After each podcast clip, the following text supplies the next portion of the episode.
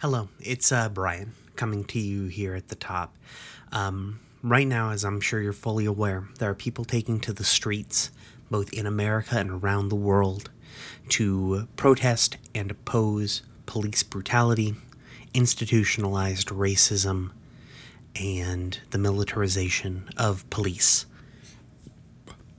I would hope that listening to our show, you know where we stand, but to make things explicitly clear, we stand on the side of protesters. We stand against racism. We stand against police states. We stand against the encroaching rise of fascism. We stand with people brave enough to go into the streets to risk their lives and their freedom and their well being to stand up to forces that are much larger and much scarier to them and to make change happen. We encourage you to do the same in whatever way that you feel comfortable in doing. Uh, if that's taking to the streets, great. If that's donating to funds, that's great.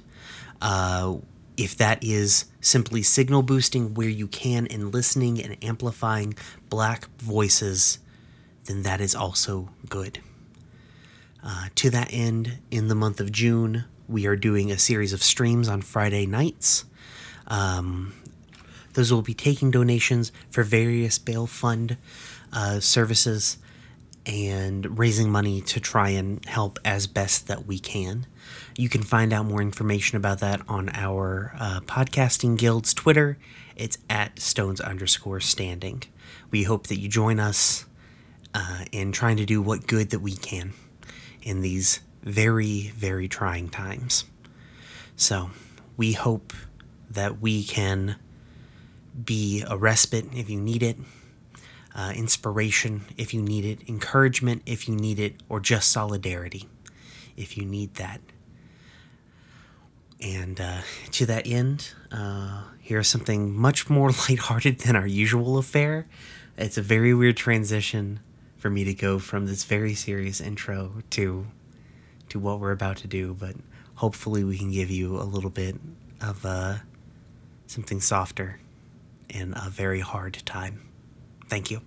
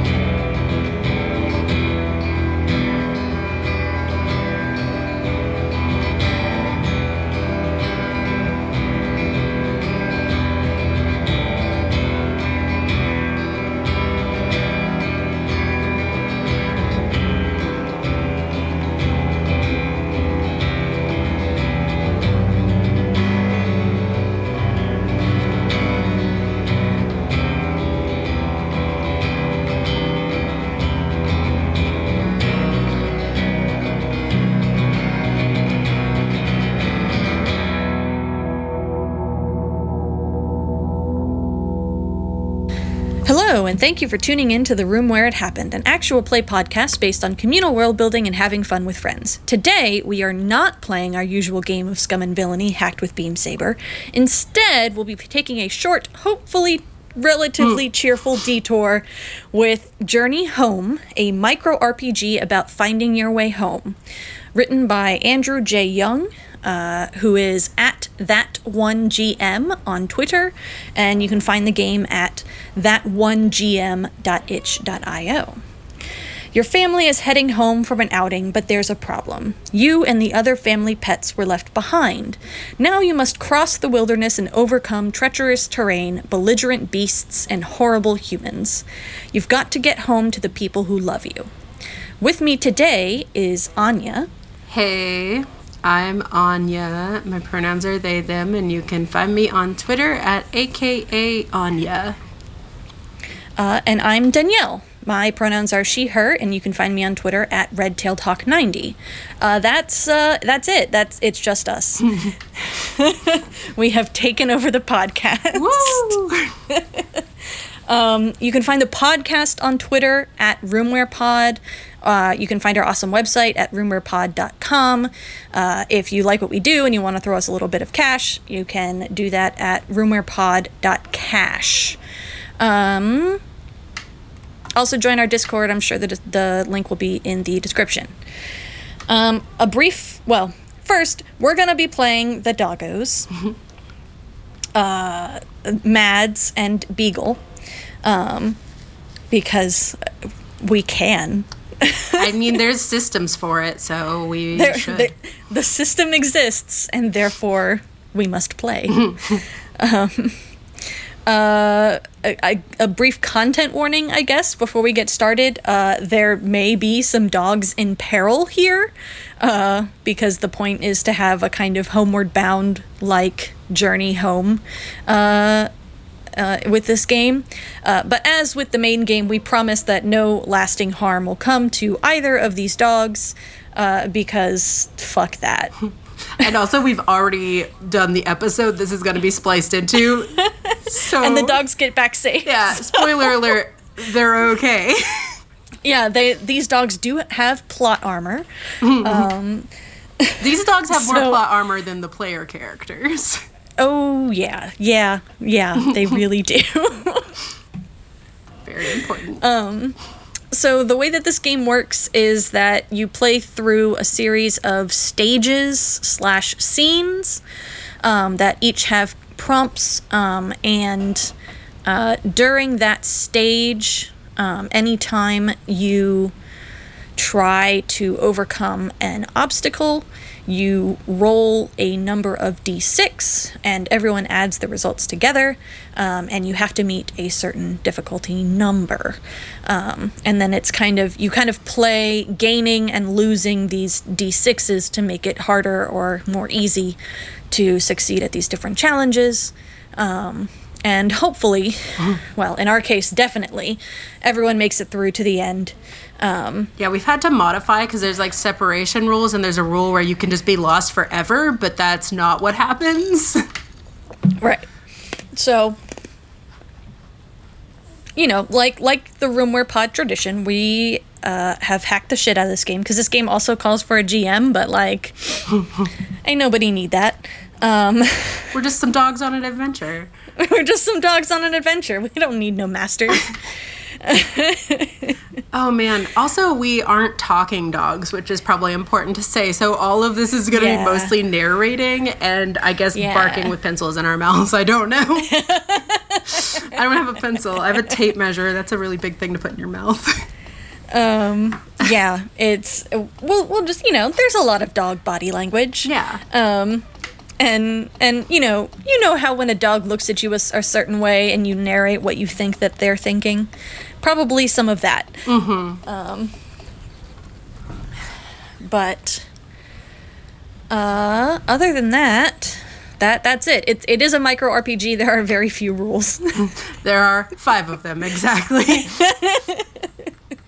So uh, you get to listen to anya and i just be nerds about dogs really. That, that's it. And I guess we should mention when this is taking place. Oh yeah, this is taking place in the middle of a downtime that we just recorded, uh, wherein um, uh, the the crew gets in a fight at a bar with Butch the Butcher Foxwell and his crew. Uh, mostly because he came up behind me and uh, put his hand on my shoulder, and I wasn't having any of that, so I tried to shoot him. You know, uh, and things went poorly. Um, you know that like classic scenario when you're in downtime and your whole party almost dies. It's fine. Listen, only one person almost died. Molly got shot, but it was fine. We stressed like she was fine. downtime. I stressed out on a downtime. Yeah. I think I actually. And then Brian also decided to give me level three trauma, so hmm. or level three harm. Um, Brian, which is fine. it's fine. Um, it was it was narratively uh, appropriate. It's like the most us downtime that's ever existed, for sure. Yeah, it's pretty good. Um, uh, but yeah, that's when this is taking place, uh, which we'll get into with our first scene. Um, but before we do that, let's kind of introduce these dogs. They haven't had a whole lot of, well, Beagle has had a lot of screen time. I'm sorry! I love. They haven't had a lot of dedicated screen time. Yeah. Um, so I'll be playing Mads, who is Alwine's service dog. Uh, Mads is a Great Dane. He's black and white because I'm on my bullshit, and this dog is basically my real life dog. Um, Which you can see by coming to our Discord. you can. I post pictures of him all the time. Um, except that Mads is significantly smarter than Arrow is. bless his little heart, though. bless, bless his heart. uh, Mads is uh, kind of serious because he has to like he does a job and he has to pay attention and he's been trained to um, like approach things in a very kind of serious way. Um, he's intelligent and also he is capital T tired. oh my god. this dog is Cora. Yeah, yeah, you're not wrong. Just like, God damn it, why do these people keep doing these things? Human, why? Human, you're making my job much harder. Uh, contrast with that very serious dog, uh, Winter's puppy, Beagle, who is a basset hound, uh, 10 month old puppy, um, and has the traditional colorings of a beagle, which is why Winter was like, This is probably what you are. No need to get complicated. Um, but is definitely a basset hound. Um, Beagle is a genius pet, which is important to note. Um, like, he is uh, still a puppy, so definitely that puppy energy and the dumb puppy antics, but still like is a genius pet and knows what, like at least what Winter wants when Winter asks for things. Um, mm. But also is hyperactive and friendly. Because I've painted Beagle as being like the puppy you pass around at a party who's like, this is great. Excellent. Um, all right, we each start with five d6 um, in our in each of our respective pools. Uh, that, like I mentioned, we will kind of lose and regain through the game. All right, uh, let's get started. Um, stage number one um, is titled Lost. You realize that you've been left behind and must find your way home. Where are you? How were you left behind? What is the path home?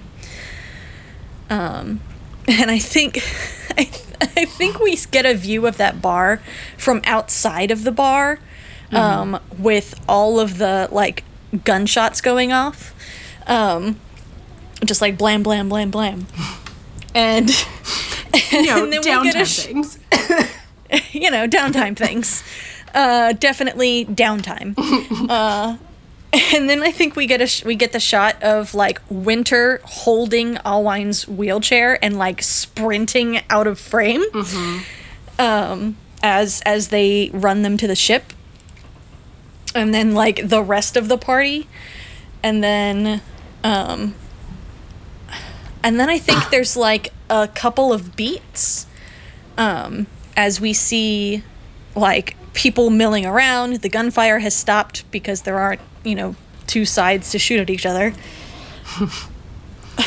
um, and I think that the Butch's gang gets like shoved out of the bar. Like, get the fuck out of here. what the fuck is wrong with you? Mm-hmm. Um, and we get like emergency services rolling up. Um, and, you know, trying to make sure that all the bystanders are okay. Um, and then I think we we kind of like pass over the scene inside the bar of like the EMTs tending to people, and then we get like these two dogs just cowering in a corner.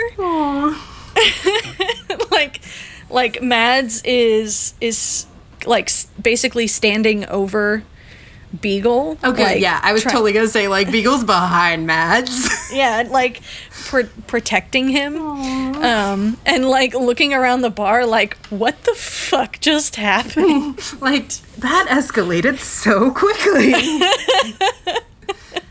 oh man. Yeah, Beagle's definitely like peering out from under Mad's legs, like looking back and forth around the bar, like, wait, wait, wait, where's where's Winter? Where's my robot? um, and I think probably like one of the probably one of the folks in the bar like eventually like someone sees us eventually right mm-hmm. um and uh comes over and is like trying to um figure out who we belong to um, like, excuse me, excuse me, is this your dog? Dogs really shouldn't be in the bar. excuse me. Why were these dogs in the bar in the first place? Oh wait, that dog's wearing a vest. Why? Where's what? your person? You're not supposed to be without your person. oh no, you belong to that person who got shot. That would be a very uh, reasonable conclusion to come to. um, and I think probably Mads like keeps dodging this person, mm-hmm. like like like dogs do when you try to like get their collar or whatever to figure out who they belong to, and Mads just kind of like keeps dodging this person because he's unhappy and doesn't trust this person at all. Was Mads on duty when all this broke out, or was Mads off duty?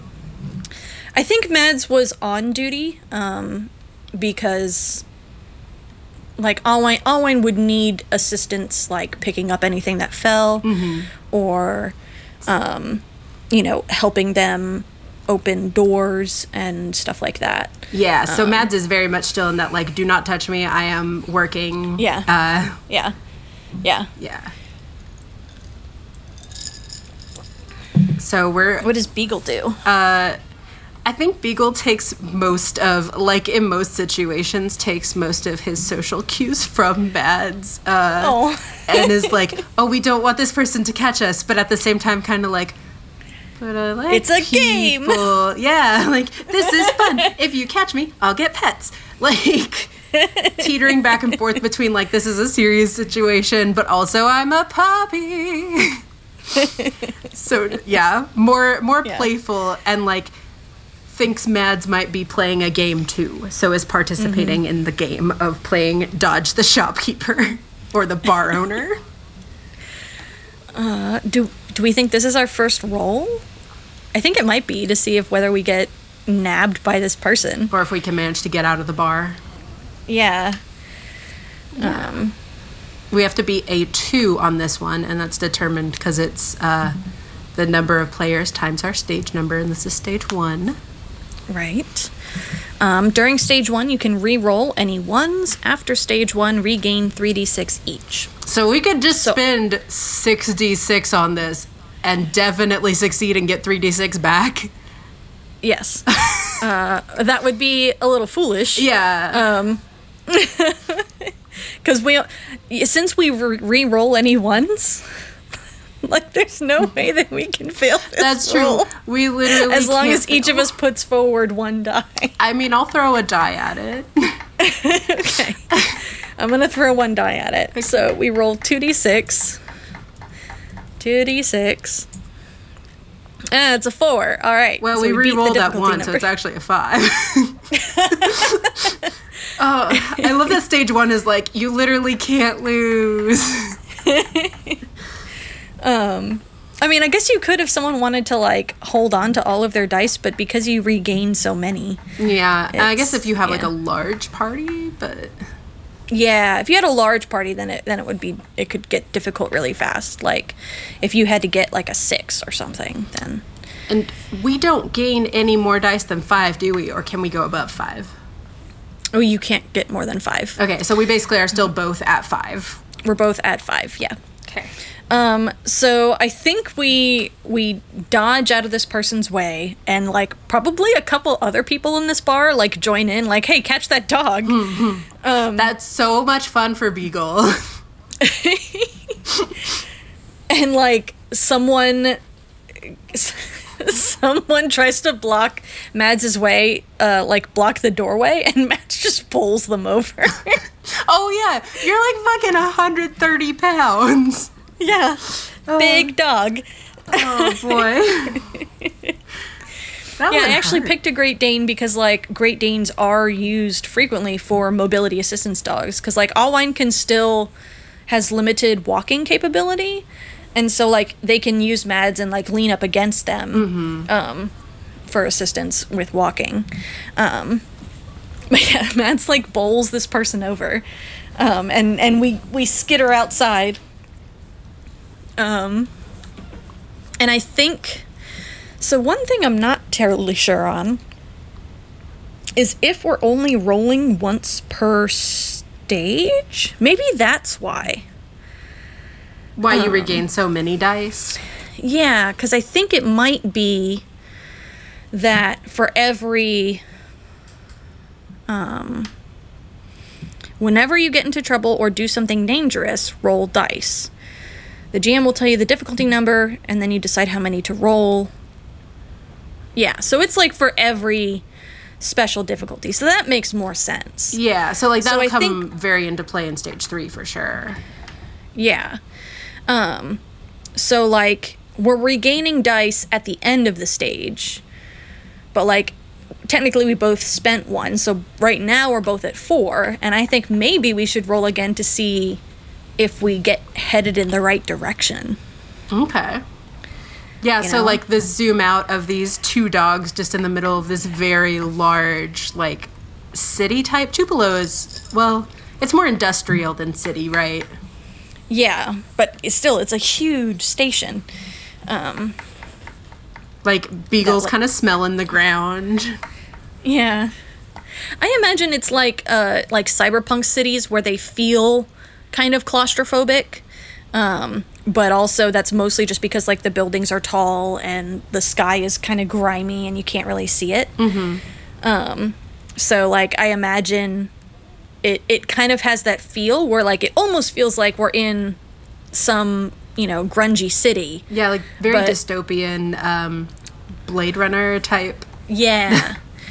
um, but like if if you push the camera up far enough, you would eventually see like the ceiling because the whole place is enclosed. But I think it definitely has that feeling of like a city. Mm-hmm. Um so yeah, I think we should roll again. We still which, can't again, lose. We still can't lose. um so I'm not I'm not even I'm gonna I'm not gonna bother. I'll rolling. throw one at it to just say I'll take Yes, down I, I would also throw one. um, like I think we both we can both throw one die at that, and we guarantee our success. Yeah. yeah. Um, and then I think so. So we succeed, which means we get.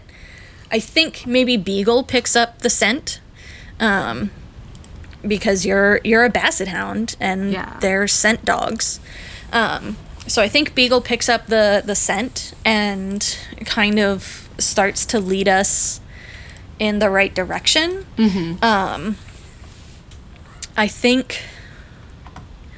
I, I think Mads is looking more concerned by the second. Um, like, oh no, my person isn't, you know, just outside. There's nobody here. I think upon noticing that, Beagle would like come up to Mads and like maybe like put his mouth on your jacket and start like pulling you. Like, Aw. look, I found the scent. I found the scent. It's gonna be okay. Please don't freak out. oh, oh, that's really cute. and like, this dog is fucking huge, so Beagle's like dangling from your fucking. but just trying to like inspire Mads, like, no, it's okay. Look, I can smell them. All right, I think that might be the end of the first stage. Mm-hmm. Um, and so we move into stage. We'll, we re- regain our dice, so we're back to five dice each. I will uh, regain my my two die. okay, got it. Um, and now we're in stage two, which is exploration. Now you're on the road home, but everything here is strange to you. Where do you go first? Who do you meet? What is the danger? Um, I think. Well, why don't you set the scene on this one? Because Beagle is leading. Yeah, so um, Beagle is after Mads like agrees to follow Beagle uh, and trust that he has found the scent. Beagle leads uh, Mads through some winding streets, probably down a couple blocks, um, and then into this. So like Tupelo Station is made up of like several markets. They're all black markets, but like I, I take it it's not just like one big one. It's like there's Yeah. spots. So like one of these markets, um, and I think this one's more like it just sells normal type supplies, um, like things for people stocking up. Um, maybe like the occasional weird vendor. Um, And so they're like Beagle's going through this market looking confident as ever, but like by the second, probably looking a little bit less confident because like Aw. as you go farther in, there's more smells. There's probably like Yeah. food vendors, and then like there's also probably familiar smells because like there's other people here that we've met before, right? Like Yeah.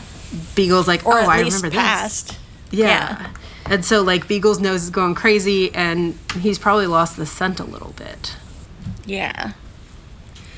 Um and I think I think Mads is cuz it's probably relatively busy cuz like if all this happened like open mic night at a bar then there's probably some kind of like uh nightlife kind of deal going on here in the market. Mm-hmm. Like, like it, like I'm imagining the the um, the merchant sale at Gulf Wars. Um, you know, like Yeah. where at night the the vendors are like offering different sales, and like we can't tell it's night because night doesn't exist on this space station. Um, but I mean, they they run on some sort of schedule, and I imagine that like they towards the end of the quote unquote day, they you know put stuff on sale to try to get it to you know to try to clear out that inventory of like perishables. Um, and and so that they can start kind of fresh the next day. Um, and so i imagine it's kind of crowded. Um, and uh, beagle like I, th- I think beagle like almost keeps getting lost like under people's feet um, and then Mads just is like shouldering people aside, like, get out of Yeah. my way. Yeah, at some point Beagle just starts walking underneath Mads, like, well, this Yeah. works. And but like also still gets distracted constantly, like, oh, I smell Hmm. kielbasa, like funnel cakes. And so like keeps getting distracted by these food vendors and like all the people who want to pet the cute dogs and uh-huh. like Beagle's having a great time.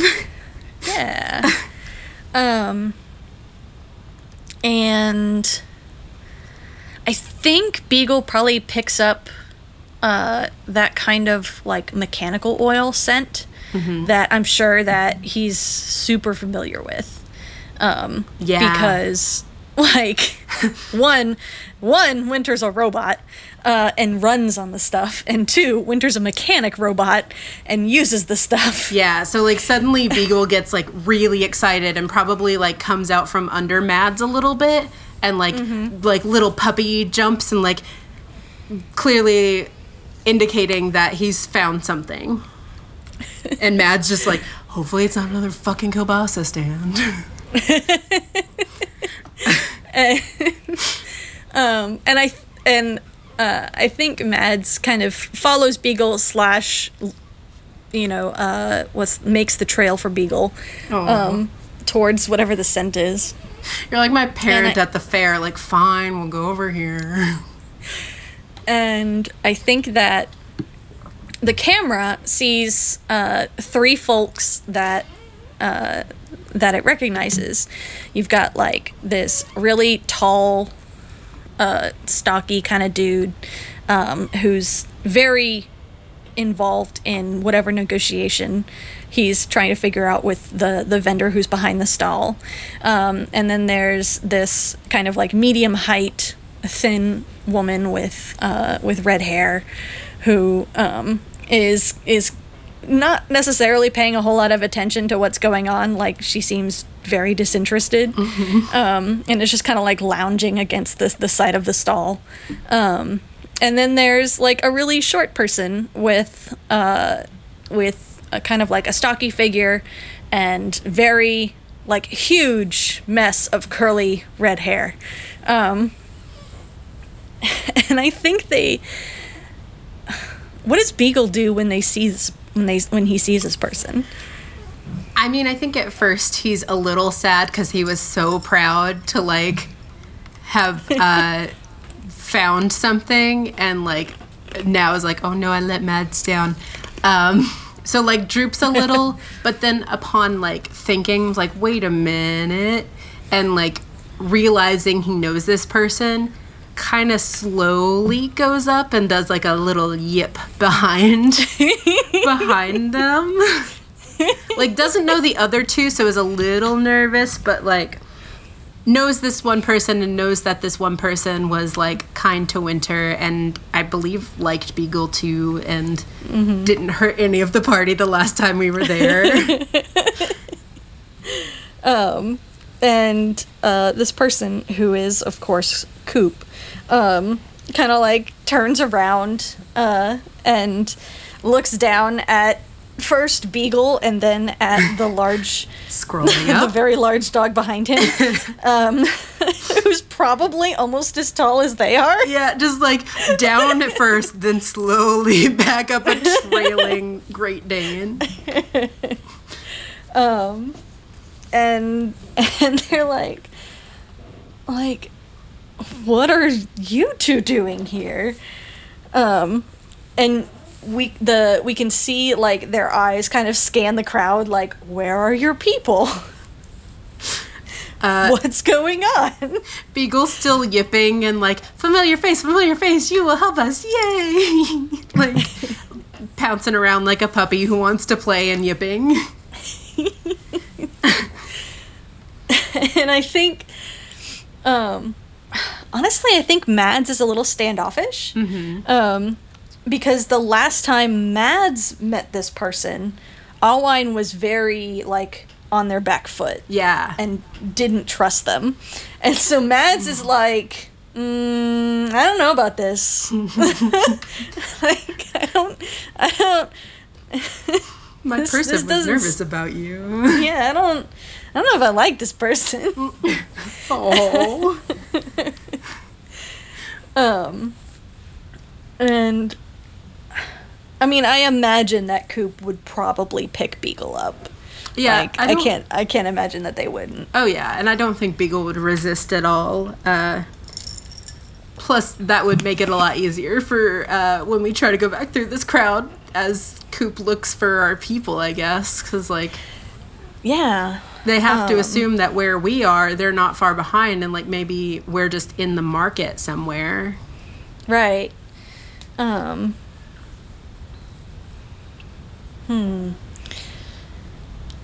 And I think go for it. Oh, I was saying like Coop would have motivations to want to find Winter because they were pretty interested in Winter. Yeah. And as Winter like um, becomes more sentient, that's going to be interesting. But yeah.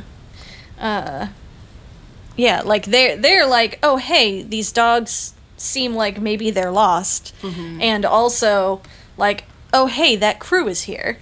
Um fancy that. Uh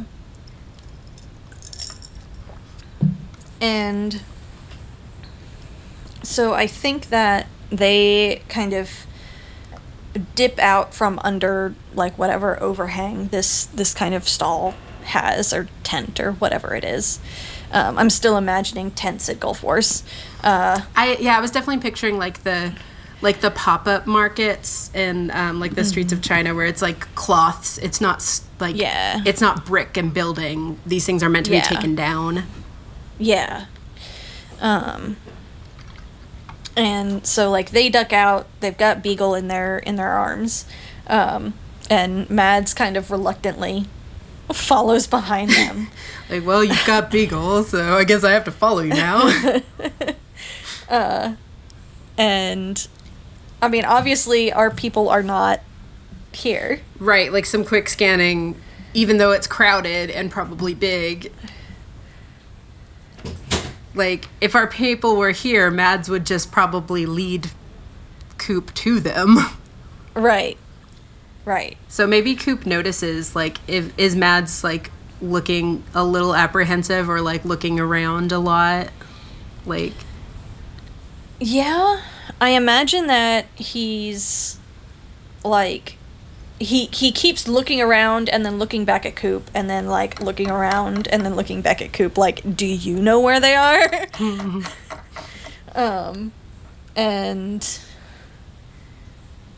kind of like getting frustrated um does a little bit of like the the like front paw stomping bit like are you to do something or not? I can see Arrow doing this. Yep. Oh. His dog is basically just Arrow but smart. Um, yes, I think Coop would catch on like, like, oh, you don't, you're not taking me anywhere, are you? Like, you don't know where we're going. um, not gonna do Jade's accent. Sorry. Yeah, I'm not. I'm not gonna try. Leave that for Brian. Leave it for Brian. Uh, Brian can do voices. I one get too self conscious to even commit, and two I'm terrible at it. So, um, and so I think when Coop realizes like that our people are not here, they probably like duck back in and say a couple words to uh, Sam and Caraway, like hey, I'm gonna go try to find these dogs, people. like I'm gonna important. go try to return these dogs. oh. um, and they kind of like you know their siblings kind of just like eh, whatever. Sam probably doesn't pay too much attention because he's still deep in negotiation. Right, like whatever. Um, just find us later. you know, we'll see you back at at whatever. So is this where we run into our our big complication? Like, what is the danger here? Yeah, because something has to happen in order to make it, you know, in or- in order to make this perilous and you know not for this game not to be terribly short because I'm sure that Coop would be smart enough to like go to some sort of dock list and look to see where the wyvern is. Yeah. You know? And we still have three stages, y'all. so we can't just do that, even though we acknowledge that Coop is definitely smart enough to make that happen. Yep. Um, and what if someone has been following the dogs through the market? Mm-hmm. Um, like someone saw these dogs come into the market and has been following them, maybe trying to figure out if they belong to someone. Um, the dogs probably didn't notice that, but like Coop would notice people following them. Um, yeah. I yeah. So I feel like Coop would certainly notice before too long that like someone is following these dogs, probably. Yeah. Um. And like, I think it's maybe someone who not not like a dog catcher because that doesn't really make sense for something to like that to exist on uh, a space station where there aren't really many dogs. Like there may be feral cat colonies, but I don't imagine that there would be too many.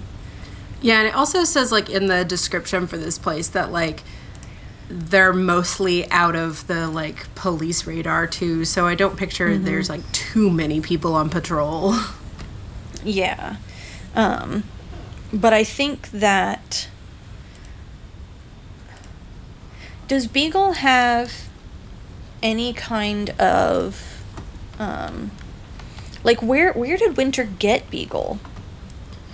Um do they like does Beagle have any kind of anything identifying that he's you know made of really good stock, I guess. You know, like the fact that he's a genius pet did he come from a special like litter or well so because the genius pet comes with winter's class i i guess they like came as like a bonded pair kind of thing like here's your uh your ship's robot and like each robot comes with an additional like helper pet uh that's i guess supposed to like one give a friendly atmosphere of like like look this company's good. They're giving away animals with the robots. It's great. Uh, but also mm-hmm. like the selling point of this this pet knows exactly what your mechanic will need. You will not need an assistant for your mechanic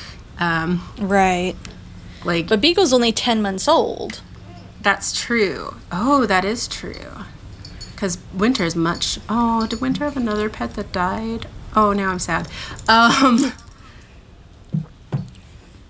that's a good. At a very healthy old age. That's true because winter's pretty old and dogs only live for so long. Um, right. So it definitely wasn't a cat because the cat would still be alive. Um, so yeah, it might be that Winter just was so used to this pet that they had gotten before that when their pet eventually grew into an age where you know, they passed away, Winter wasn't ready to not be without one. So, like, had the healthy grieving time and then picked it up probably from. Uh, I kind of like the idea of getting it from, um, getting Beagle from a shelter, but like, there's something special about Beagle. The shelter just didn't know, or like, mm. like they're like, here's it's a stray dog. We're gonna give it to a person. That's what we do with dogs. Um, so then, did Winter know that Beagle was special when they picked him out? I think, uh, like, much in the way a lot of people pick their pets, like Beagle went over to Winter, Beagle was with Winter. Like, there was no question about which pet they were leaving with. Because mm-hmm. it's one of those situations where, like, you know, you sit down in a pile of kittens and one of them climbs in your lap and doesn't leave like that's your cat now. Um, so yeah, I think Beagle definitely picked Winter out, um, and Winter okay. was like, "Well, this is my dog now." oh. And well, I don't know that Winter is like savvy enough to like know that Beagle is different because the other dog Winter has been around is Mads, who's very intelligent and so Winter mm-hmm. is just like, oh yeah, all dogs are very intelligent and know what you're saying to them.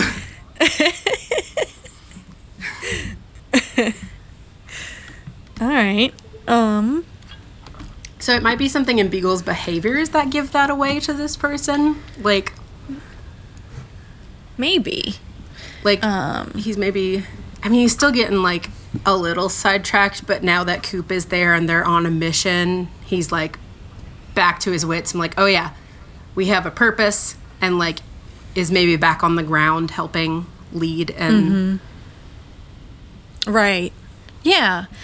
And I mean, also for like a ne'er do well, like service dogs are fucking expensive. Yeah, that's true. I am also partnered with a service dog who is like, you know, fucking not state trained, but you know, certified. Yeah. Um, and so I I think it's just like some person who wants to kidnap these dogs and either like try to ransom th- ransom them, I guess, or just sell them to someone else. Yeah, because um, like if you can figure out who owns that dog, they're going to want to pay you a lot of money to get that dog back. Right. Um, because yeah, it service dogs are so expensive, and you're not you know, hiding both, that you are one. yeah, both in in time and money, and yeah, Mads still has his vest on. Um, and anyone paying attention to these two dogs for longer than like 30 seconds is going to notice that, you know, Beagle is smart too, like super trainable, and also a puppy. Um, yeah, puppies. I mean, Beagle being a puppy alone is enough for someone want to steal him. Yeah. Um, so yeah, so I think this person wants to kidnap us. Um, and I mean, probably they're going to go after Beagle first because Beagle's small. Yeah. But also, if they only get one chance, then they're going to want to get the, like, expensive one, right? I don't know. I mean, I feel like there there are pros and cons to each dog, right? Like Mads is probably a little bit slower and easier to keep track of in a crowd, mm-hmm. but Beagle is easier to pick up. like once you catch Mads, congrats. Now what? yeah. um. So like. Well, maybe maybe this person isn't working alone. Mm. So like one on each, and they have to like. Yeah. They have to get Coop off of us too because like right. how do they know coop isn't our owner? And like clearly i don't i think it's clear that mads doesn't belong to coop because you would be mm-hmm. like acting more like coop's service dog. Right. Yeah and he's he's probably still very aloof towards coop. Yeah. Um and like not like paying attention to them but also not paying attention like he's waiting for a command, paying attention like I do not trust you. Right. So like Beagle is acting more like he belongs to Coop than Mads. Right. But, you know, not going to question an expensive dog when you see it. um yeah, so well, I think they make a move. I think they like get out like kind of sort not necessarily ahead of us, but like they slip into the crowd like next to us. Um, and I think they're just gonna try to grab us. Um, yeah, like maybe there's a, a bigger, more muscular one on you. Yeah. Um, yeah. And it's not I mean, it's not the other Shelby siblings, right? Like, because I know they no. have a skinny one and a muscular one. Um, no, no, no. I don't it's think. just some random people. just some random randos, yeah. random bad guys, you know.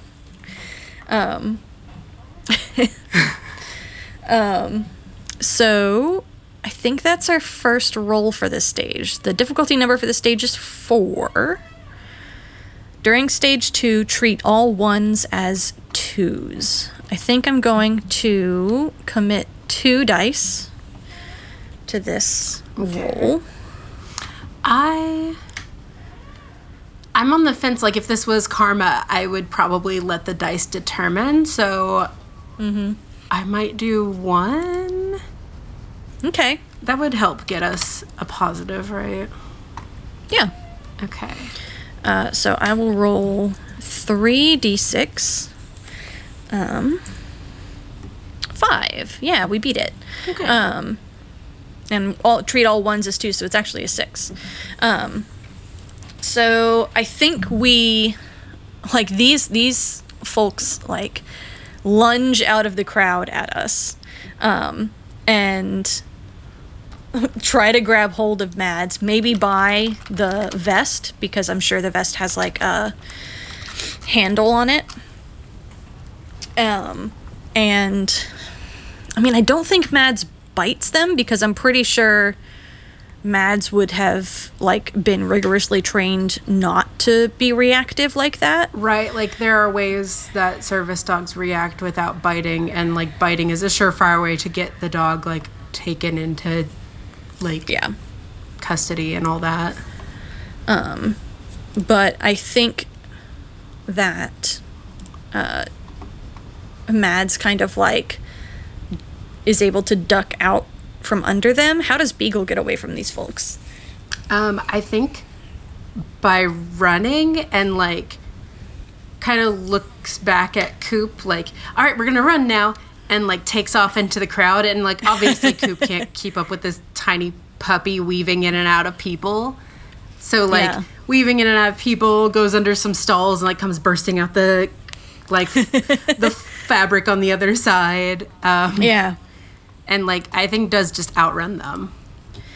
Yeah, I think maybe I need to roll to see if I can keep up with you. Oh. Uh, so I'm going to commit another 2d6 to this. Okay. Can I commit to your roll? You can. Um, I don't. I don't think you need to, and I think it's more interesting to see kind of what result I get from this. That's fair. Because I can't actually fail um, this particular roll, but it can kind of flavor. All right, a six. So we did succeed. We did succeed. So I think uh, Beagle, like, darts like out under under people and like through some stalls and stuff like that and like coop calls out um and starts to maybe even you know fight these you know, dog nappers. Mm-hmm. Um, Mads like ducks under the reach of one of these people and then like jukes another one, um, and then also bolts into the crowd, like knocks a bunch of people over.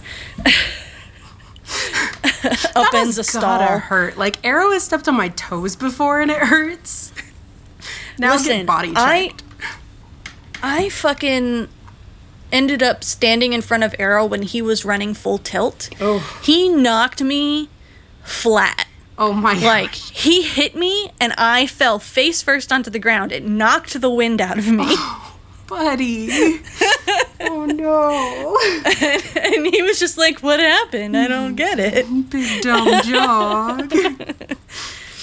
um yeah, so he's like knocking people over, upending stalls, causing a good decent amount of chaos that probably helps us to get away. Mm-hmm. Um, because suddenly it's not just like a crowd that you're moving through, it's a crowd in chaos that you're running through. Right. Um, and I think that, um, let's see, so I've lost four. I think I'm just down one. Yeah. Um, and I think that uh, Beagle like slips into an alley, and Mads slips right behind him, um, and we leave the chaos of the market behind. Leaving Coop wondering where those dogs went. Leaving Coop like, what the hell just happened? Coop probably has to stop and like help some people up, and like someone's yeah. twisted their ankle, and so now like Coop has yeah. to deal with that. like, mm-hmm. Yeah. And berate these, you know, motherfuckers who yeah. caused all this trouble, you know? Yeah, like this is your fault.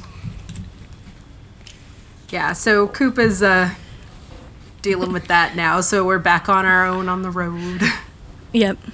After stage two, regain 2d6 each, so I get two back. I only get one back. All right, stage three montage. You are covering ground quickly now, and you've got the hang of traveling on your own. You are gaining confidence. Where do you pass through? What obstacles do you overcome? What is the most fun thing that you do? Uh, during stage three, do not roll dice or use difficulty numbers. Uh, so I think the first thing we see in this stage is um, is like Beagle and Mads running full tilt down an alley and then like turning a corner and zigzagging through a whole bunch of like uh, you know, kind of typical grimy city back alleys. Mm-hmm. And then like ducking into uh, like a maintenance hatch or something like that. Um, and I think eventually like Mads slows down and stops because he's big and tired. Mm-hmm. and then Beagle like maybe keeps running for a little bit and then realizes that Mads isn't behind him and then like turns around and comes running back. Like best day ever. and Mads just kind of like lays down on the floor like, "All right, I got to take a break." Oh. Beagle is just like pulling on your ear a little bit. Do you have floppy ears or are they up ears? Floppy ears. Okay, good. Yeah, so Beagle's Yeah. like f- pulling on your ear a little bit when you don't get up like wears your ear as a hat and lays down. God. like big dog, big dog, we have a thing to do. Um and I think I think we we see them like do that for a little bit and then there's like a, a what is it, like a dissolve fade to them getting up and like setting off on a, like a, at a trot now instead of a full tilt run because it doesn't seem like anyone's following them yeah. um, and going through like more alleys and maintenance areas. We, we see uh, Mads like grabbing Be- uh, Beagle by the scruff of his neck and like lifting him over uh, uh, like a huge drop, like from one from one uh, what do you call them? Uh, like catwalk to another. Yeah. oh, that's gotta be hell on your paws. Yeah. Um, and like just jumping over it with ease while Beagle's in his mouth, and then like setting Beagle down on the other side. Oh. Beagle just like yipping and bouncing, like, this is cool. Very bad at stairs. Probably falls backwards down a couple of stairs. Like, oh no! you might have to to pick Beagle up to like traverse the catwalks in general. Mm-hmm. oh, Um, what obstacles do you overcome? So definitely, yeah, the catwalks are those. Um, there's one of like one of those giant fans that's spinning. It's not spinning very fast, but they they like have to time it to go through. oh, they try once and like just Beagle rolls back into the alley. Like, nope, that didn't work. Too strong. Just, just yes. Oh. um I I think like one of the like maintenance ducts we try to get into is probably too small for Mads, I would imagine. Um and Like he, he he tries to combat crawl through it, it just isn't working. no, like gets so that it's just his butt sticking out and like his his little nubbin of a tail. and, Like this won't work. Um, so like we have to like maybe take a long way around what like appeared to be a shortcut and have to refine the scent because of that. Mm-hmm. Um, because Beagle can't do anything. While you can pick Beagle up to jump over gaps and stuff, Beagle can't do anything about your size. That's not something we can uh, just alter. Like there's there's a scene of them passing by people who are like just working. Um and it's like one of those uh it's almost like uh, what is it? Like a backlit scene where it's like the the, the people are welding something behind a, a shield. And so you get like the the light from the sparks shining on these dogs as they like walk along a rail or something. Oh. Like looking more and more tired and like droopy as it goes on. Yeah. Like they they seem to be relatively comfortable. Like they don't look afraid, mm-hmm. but they're tired. Right. Like they've been walking all day. They had to outrun some crazy people. Mm-hmm. However, we do still have to answer the question: Was the most fun thing that you do? So like, we we aren't that tired yet, right? Yeah. yeah. Um. I. It's kind of cute if there's just a moment where they like have a cute, playful dog moment. Uh, Do they come across like some kind of fountain or pool or something? Oh yeah, like like well, you need to cool off anyways. Yeah. It's like up to Mad's like little knee bones, but yeah. submerges Beagle and Beagle has to swim. Beagle's just like swimming along happily. Mads just kind of like wades out into it and stands there and then just like drinks a bunch of water. Oh. Eventually, just kind of like lays down in it. Oh. Gets soaked. Cute. Meanwhile, Beagle's just swim in circles around Mads. Like, this is great. like, for a second, they've forgotten uh, just how tired and how uh, nervous they are about this situation. Yeah. Beagle tries to get a game going, and then there's a huge, like, splash fight. Yes. Beagle's tiny like little splash, and Mad's like, tsunami. Just, yes. we get literally everyone around the fountain wet. oh, they they start leaving after so long, right? Like at first it's like, oh, that's cute. Look at these stray dogs playing in the fountain weird that that one has a service vest. And then it's like, all right, these dogs are fucking annoying. yep. Yep. like, oh my god, does Mads let his guard down for half a second and like play with Beagle in the splash yeah. fight? Yeah, I think he does. Oh. My heart. Like, like, well, I clearly can't work here. Oh. I kind of like the idea if like Winter's old dog was like, because older was like more calm and kind of close mm-hmm. to Mads. So Mads has been a little like hesitant Aww. to trust Beagle, but still like loves Beagle as like a sibling. Right. So like this is like one of the first times Mads has like let his guard down. Oh. Yeah. They're such good dogs. They're good dogs. They're good dogs, Brent. oh my god. Oh. All right, I think that might be the end of that stage, though. I like that though. Like just that's that's a good image to end on. That. Yeah, just two dripping dogs bonding. Bad shakes off and gets and soaks Beagle. Beagle shakes off first, and, and then Mads shakes off and like soaks Beagle. Beagle just looking up at Mads like, really? shakes off again. it just goes back and forth like that for a little while. Aww. Oh, Beagle does that thing where, like, after um, I don't know if you've ever had a dog that does this, but my childhood dog did this, where like after they have a bath, they then rub like they run with their face on the ground trying to like get yes. their scent back. Yeah, and they like I my dog would always uh, do that on the couch. Like she she would run and then just like drag her face along the couch. Yeah, or like rolling on the back and like squirming back and forth on the yep. carpet. Yep. Yeah. So like that, like Beagle just like, oh wait, oh no. I gotta smell like me again. find something, find some garbage down an alleyway. Like, ooh, this smells good. I want to smell like this. Rolling in a dead bug. Ah, uh, man, dogs are gross sometimes. dogs are so gross. Uh, I like right. that happy yeah. ending for this next. That's, that's good scene. Yeah.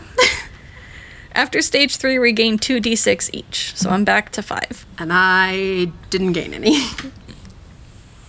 All right.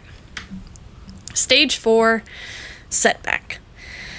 Just when you thought you knew how to get along on your own, you, you come across something very bad or dangerous. Where have you ended up? What hinders you? Why is it different than any encounter you've had before? Uh, and I think it's your turn to set the scene. Yeah, so we we mentioned that we've been going through all these like maintenance areas and like back alleys. So I think like after wandering through all this, like after they dip in the fountain, they get back into the back alleys because it's safer to go through there than through the open streets. And um, I think they end up like at the doorstep of this factory that's currently operating. So there are people. Um, mm-hmm. And they're making. I, I don't know that the dogs would recognize this at I mean, maybe Mads would, but they're, and I guess Beagle has been around a lot, but they're making like what the camera would notice is like big mechs. Um, mm-hmm. And like, they look pretty advanced, right? Like they're trying some mm-hmm. kinds of new technology and they're in production and they're pretty far along in production. Like these things look like mechs, they're not just piles of things that need to be assembled. Right. Um, and so we end up like having to cross through this factory. Um, probably it's another issue uh, or another occurrence of like Beagle smells the oil and mm-hmm. like thinks he's back on the track again and like is just very insistent on going into this factory like like it's home. Right. Um, so I think that's where we've ended up. Um, okay. Um, so we come out into this factory. One, it's super fucking loud. And I think both of us are immediately uncomfortable um, just because of that. Mm-hmm. Um, and that smell of oil is everywhere. Even at this point, even like like even Mads picked it up on the way here and was like, "Oh yeah, that smells like a ship." You know. Um, yeah, and like, like, well, these people aren't the people we're looking for, but they are. Like, at least this is something I know. Right. Yeah. And so, like, maybe even like overhears one of the workers just like, "Hey, Bob or whatever, will you pass me like the the Phillips head? And Beagle comes walking up with the Phillips head screwdriver oh, for this guy. Oh my god, yes. Like, oh, here you go, I got it for you. Tail wagging like crazy. like my purpose. Oh, that's beautiful. yeah. Um, and I think uh, Mads it like kind of comes out towards like the center of the factory, I guess. Like everyone, uh, all the people are at work like along the the conveyor belts or lines or whatever and along the sides of the of the thing. And Mads just kind of like just standing in the middle of this factory like none of this is our stuff. Right this isn't ours. Yeah and just kind of like moving his head back and forth like mm this doesn't look familiar right like um, maybe hopeful that like oh, okay maybe there's a fix winter couldn't do on the ship so maybe they brought the mechs here mm-hmm like um, maybe. maybe. Uh, and I'm trying to decide like I think Mads does something kinda stupid. Um, and like maybe hits a button that he's not supposed to or something like that. Um, that sets off some bad shenaniganry. Mm-hmm. Um, but I'm trying to figure out what like why he would do something like that. You said Mads um, would do that? Yeah. I kind of like that too cuz like Mads this isn't Mads territory and even Beagle like like turn around like all the workers plus Beagle turn around like no. yeah. Yeah. um so I'm trying to think maybe uh maybe he sees like some kind of container or doorway or something like that that looks familiar, at least to him, because his eyesight probably isn't great. Um, that it's like, oh, like this looks like, you know, the door to the cockpit. And like, sure, it doesn't really make sense that there would be a door to the cockpit in the middle of this factory, but also dogs don't understand object permanence. Mm-hmm. um, and like the fact that doors go to different places. Oh. Um, and I think, and so I think what he does is he like tries to to hit a button to like open the door because there happens to be a button next to it, and he's like, oh, it's not quite in the same spot. That's weird. Um, and like in the background, we see Beagle like trotting back and forth, like handing tools to different people as they need them. and yeah. and in the foreground is just Mads like sniffing around um, around the base of this door and like trying to figure out like how do I get this door open? I don't know. what a bizarre and then piece finding, of technology. yeah, and then finding a button and like pushing it with his nose. Yeah, like maybe this will do it. Yeah, and then like suddenly all of the the lights go red and there's an alarm klaxon. and um, I think like some of the machinery that's like holding on to one of the mechs kind of like releases the mech. Um, and the mech like starts to like it, it's obviously powering up, I guess. Mm-hmm. Um, and then I think things start to go haywire. Um, and like, obviously the dogs don't know why. It's just like suddenly everybody's screaming. Um, and uh, like this mech is comes online, which isn't terribly abnormal. Like the dogs are like, oh, that's just like one of the giant metal humans that the humans sit inside of and move around in sometimes. um, like, why is everyone uh, panicking? It's just doing the thing it does. Yeah, this is totally normal for one of those things. um, and, uh, but then it starts like powering up one of its uh, cannons or something, and then there's even more screaming. I think maybe at that point the dogs might catch on that like something's bad. Yeah. Uh, yeah. Um, and I think I think maybe we should roll to avoid some of these rogue attacks. Yeah. Um, during stage four, each player re-rolls their first result of six. Oh, um, so if we get a six, we don't get to keep it. Right. The first. Um, so we have to pay a little bit more attention to what we're rolling now. Mm-hmm. um, and we our difficulty number is eight. Okay. Uh, so I'm going to commit two dice, I think. I was also going to say two. Do you think that's overkill? No, I think that might, well, because remember we can roll ones now. Yeah. Um, and we've been doing that for sure.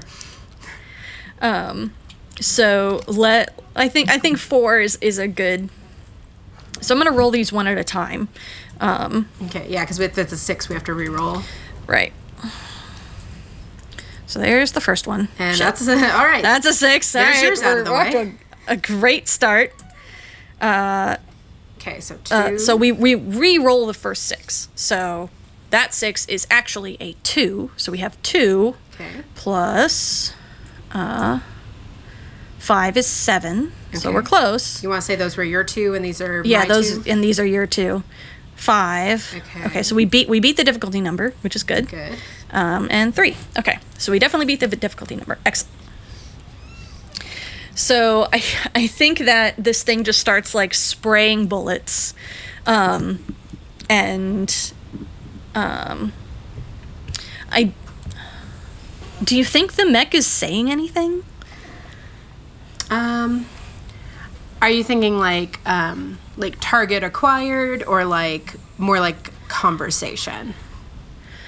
Uh, I don't know because I think maybe there's someone inside of it, ah. but they don't have control. So is that person like talking on the loudspeaker? Yeah, maybe. And and maybe it's that plus mixed in some like garbled stuff that um, is maybe the mech itself talking, um, which the dogs don't know and don't understand. But mm-hmm. uh, yeah, I think I don't know if this is a role or not, but I think Beagle is like using as much of his knowledge of this as possible and is like looking for like cords he can pull, wires he can cut, like something that will stop what's happening? Oh, yeah. I think that sounds like a great idea. Um, and I do think that's a role. Okay. Um, I think Mads might might be assisting in just like maybe keeping the mech's attention um, while uh, while Beagle does this. Um, yeah, and I think I, I'll commit one die to that okay. um, for helping. Um, do I want to do one or two? I'm trying to figure out how bad we're gonna be screwed for the final stage. We do regain one after this stage, but only one. Should I do two? Uh, I don't have to re-roll my six anymore. Um, I do. but I but you would so. Um, it, it's risky. Yeah, I'll go two because I'll get one back at the end Yeah. of this. Hopefully, we don't have to roll anymore. Ah. um, Hopefully, this works and we figure out a way to stop them. Yeah, so I'll roll my one. Okay. Four. Okay, I got you halfway there. Perfect. Um, so Mads is running back and forth, like drawing this thing's fire, and also trying to keep it away from, uh, like the other people. Um, oh no! We just Hey. made it. I rolled We another just- four. Oh god. um, Whew. okay.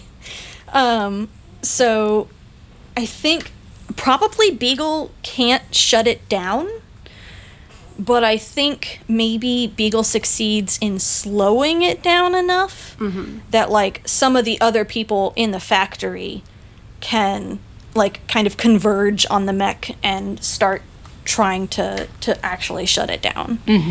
Um, and I think I think once once that happens, Mads like runs forward and scoops Beagle up and just kind of bolts like, nope, not staying here. Goodbye. These people look safe now. Not our problem. Yeah. cool. I like that. Yeah. We helped the factory workers. We did help the factory workers. All right. Uh, regain- regain 1d6 each. So I'm up to two. and I have three. All right, stage five, finale. Uh, you've just overcome a big setback, but you're back on the road. Home is almost in sight if you can just keep going. How do you convince yourselves to go on? What is the final big obstacle? Where did it come from? So I think that we bolt out of that factory. Um, and we end up back in like kind of the main hallways, streets, for lack of a better word, um, of the station. And it's probably late enough that like I mean this this station never sleeps, but I imagine it's late enough now that like there aren't very many people around. Um, and I think that um, Mads like sets Beagle down and then sits down himself um, and then lays down and just kind of like flops over just like I think even Beagle is starting to look tired, but is still like head against Mads' belly and like walking forward, trying to push you back up. oh Um, but eventually gives up and just kind of copies your flop and like flops like little spoon to you. oh These poor tired dogs. these poor tired dogs um and i think um you've seen how arrow does when he like flops on the floor but then something happens and he wants to look at it and so he just kind of like moves his head to just kind of look at it while not moving anything else Beagle is like does not have that much of a neck. um, yeah. would have to like lay up to see what you're looking at. Um, but I think he does that because like there's a sound of somebody walking, um, or you know doing something, um, up out of sight, and so he looks to see what's going on, and I think it's, um, I think it's one of the gang, one of Butch's gang. Mm-hmm. Um, Is it someone the dogs would recognize from earlier? Yeah, I think I think it's maybe it's the one who shot Alwine. That's good. Yeah. Um, like, uh, and Mads. Um, I don't know that dogs actually understand how guns work, but I think they can get it. They can understand it enough to know like person points thing, and then the thing kind of explodes. Um, mm-hmm.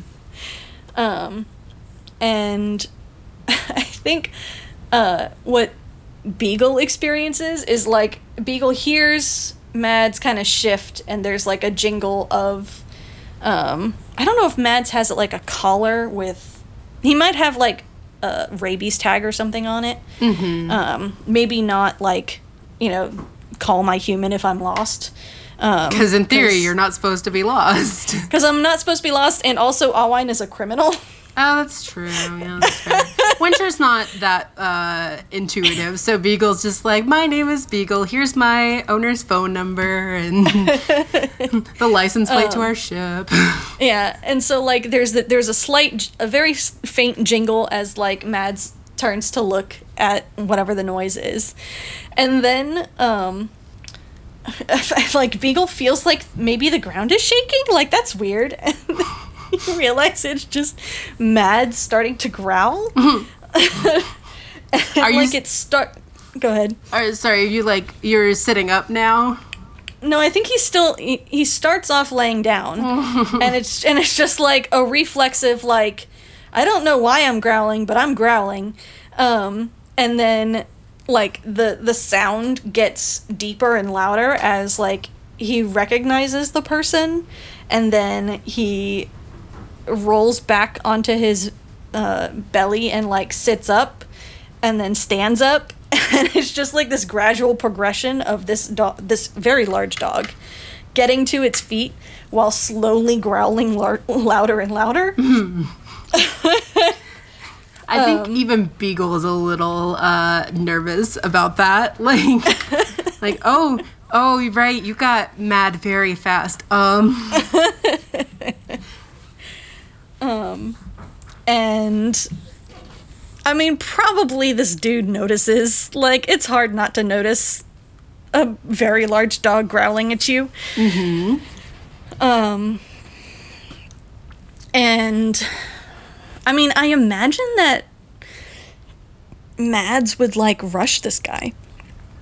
Oh um, gosh. Like like full charge kind of 150 pounds running at you. Uh, you suddenly get a flashback to your ancestors millions of years ago on Earth. like the, that that DNA deep fear of like there's a large predator running towards me. yeah, like there's also like a gust of wind and like Beagle's ears fly forward and then settle back and he's just standing there like, "Oh no." um cuz I don't think Beagle knows how to be intimidating. Uh um and I mean, probably this guy is just far enough away that he's able to like get to some kind of high ground or like climb a light pole or something. just in time and like Mads is standing underneath him barking an alarm bark. Um You've treed a man. I, yeah, basically he he's treat a man. like fuck you. fuck everything you stand for. We've don't like bad you. Day. it's been a terrible, no good, bad day. oh, buddy. Um, so you're like at the base of this light pole barking at this man. that has to draw more attention. I'm sure it does. Um, yeah, there's no way no one else doesn't hear that, even if they're asleep. And I'm sure the dude's yelling. Yeah. Um, so do like other people, other of Butch's people come out? Yeah, they must, right? Oh boy. They just kind of come spilling out of the building, and one of them is just like, "Hey, it's that dog." This and, ev- and everybody's like, "Yeah, it's a dog. What the fuck is wrong with you?" What's it doing to our friend? this might be like as the people start to encroach on Mads, uh, mm-hmm. and like the the pole, like Beagle might get a surge of bravery, um, mm-hmm. and like try to distract them or like keep them from um, getting to Mads. Mm-hmm. And I think he does this by, um, you know, like when you're just trying to walk through your house and like your life is fine and um, your cat's weaving in between your feet and you almost like fall flat on your face and kill the cat. Yeah. Uh, Beagle's uh-huh. doing that. Like right. weaving in and out of people's feet, trying to trip them up, like being the most annoying. yeah. And I think Mads, for his part, like he kind of realizes, like he's super angry, but he also realizes that oh, there's suddenly a whole lot of other people and they're coming for him. Mm-hmm. Um, and so like he's trying to kind of bob and weave uh, and get away. Um, and I think we need to roll to see if we can get ourselves out of this situation. I'm willing to commit my Oh God, is this gonna be the only roll? I mean, we can we can kind of say that I I don't imagine once they get away from these guys, there's going to be another yeah. super big obstacle. I yeah. think this might be our last roll. So I'm willing to commit my two dice. Okay. To it. I'll I'll commit my three, um, and we'll we'll just go full bore. All right. Um, uh, so we there aren't any stipulations for this particular stage with regards to what the you know, if you, re-rolling anything. If you want to see what um, Mads is doing to these people, look up that video of like Keith Lee body checking um, Adam Cole into space. like when Keith Lee slams into that guy and he goes and Adam Cole just like goes flying into the fucking like front row of the crowd. it's like you can still yeah. see him flying through the sky on a clear night. All right, so our difficulty number is 10. I'm gonna go ahead and just roll all five of these. Okay. Big money, no whammies. Oh my oh, god. god. it's exactly 10. How many twos and ones is that? That's ridiculous. I'm glad I committed all three. yeah. Literally any less would have fucked us. Um, wow. But it is still only just. So I think. I think what happened, what at least on Mads' side, I think like he's trying to dodge past these people. He's probably actually biting people. Mm-hmm. Um, because like he's so fucking angry. Um, and like one one person like manages to grab the handle on the back of his vest um, and he has to like squirm out of it. Mm-hmm. And so he like he loses the vest, oh, um, and and is he's he naked, um, and so he like loses the vest, and he's still like, you know, biting and growling and barking, and it's terrible. What is Beagle doing? So Beagle's tripping people. Yeah. So I think um, when Beagle sees Mads get grabbed, he tries to help but gets like a little startled in the process of like oh shit i've got to help mads and like maybe gets a little stepped on. Oh buddy um like not whole body like yeah. we're not killing this but dog. like um, yeah like like someone like almost kicks him not on purpose but like he gets kicked out like out of the way. Yeah. Um and like gives a little yelp of pain and like kind of gets a little um shocked for a second, so they have some Yeah. time to like regroup and gain on him without him Yeah. fucking with them. Yeah. God, does Mads kill a man? Oh no! Brian's not here. We can succeed if we want to. Oh my god, that's true. I mean, we've already rolled the big final roll. Everything from here is success. Um, Well, I think because I think when when Beagle gets like kicked and cries out, like I don't I don't think Mads is super careful when he comes to you know Beagle's aid. Um, and he's a very large dog, and it's very easy to really hurt somebody. Yeah. Gosh, Arrow really hurts when he just like sits on your toes. Like, yeah, yeah. Um, and so I don't know if he kills a man, but maybe he does. Um, imagination, friends. imagination uh, to one of these nameless gang members. Um, I like that in our initial notes we had sneaky with a question mark here. nah. yeah, that that didn't happen. and I think, like, around that time, like, th- um, these people start pulling out guns. There's no reason they wouldn't pull out their guns. That's fair. If a dog is attacking you, Um, especially a, a dog as large as Mads is. yeah. Um, so like they start pulling out guns and like shots are fired.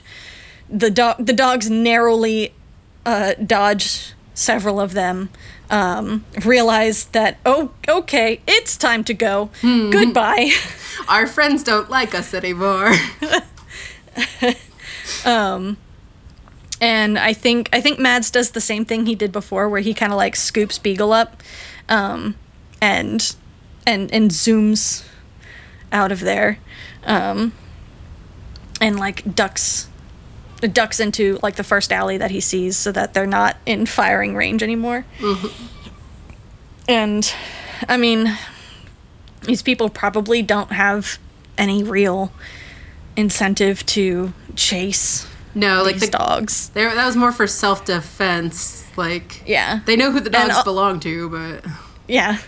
And especially because now they have Mads' vest. Like, um, but they're also more paying attention to uh, first aid of their fellows at Yeah. this point. Whew. Okay, so that's the end of stage five.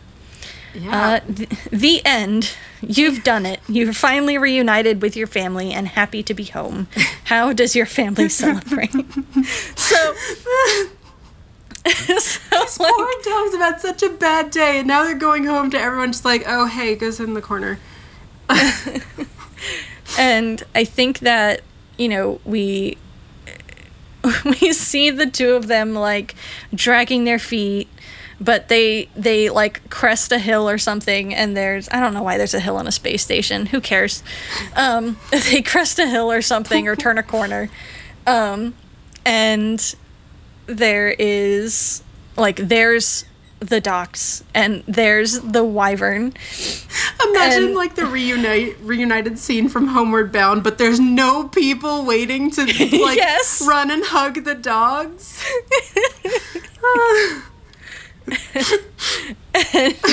like Beagle's maybe limping a little bit because he got stepped on, and Mads is like, uh, probably looking a little ragged, and also Yeah. doesn't have his vest, and his head's real low, Some blood clumping in the fur there. a little bit. Uh, Not Mads' blood.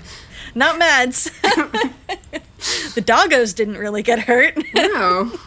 Beagle could use a nap and a like yeah. like a thunder jacket to help with the bruising. Aw. But And so they kind of limp towards the wyvern. Um, the wyvern's probably shut tight. so, like, Mads kind of like pawing at the, the cargo bay door. Beagle I yipping. Please. Everyone just like, damn it, I thought we turned the dogs off the comms. Wait, we're not wearing helmets. yeah. Wait, where are the dogs? Oh. God, is it Pound who opens the door? Oh, that'd be good. Yeah, because everyone else is kind of working on like yeah helping Alwine like not be dying. Yeah. Um. So like, Pound opens the door and Beagle, lets these dogs in. Beagle jumps into Pound's arm and is like licking Aww. his uh, whatever he's currently wearing as a face. just just a busted mannequin head. or no, he had a, he had a fixed mannequin head at this point. Yeah. Yeah. Um and uh Mads kind of like drags his feet and uh manages he works the elevator because he knows how to work the elevator of course he knows how to work the elevator and like gets up towards the the med bay um and i think that maybe Alwine is still in surgery mm-hmm. um and so mads kind of like i mean there's the scent of blood everywhere and like and it's the, blood you recognize and it's blood i recognize and so like Mads just kind of like lays down outside of Carrie's operating room, um, and like puts his head down on his paws, um, and and waits for Alwine to come out of surgery.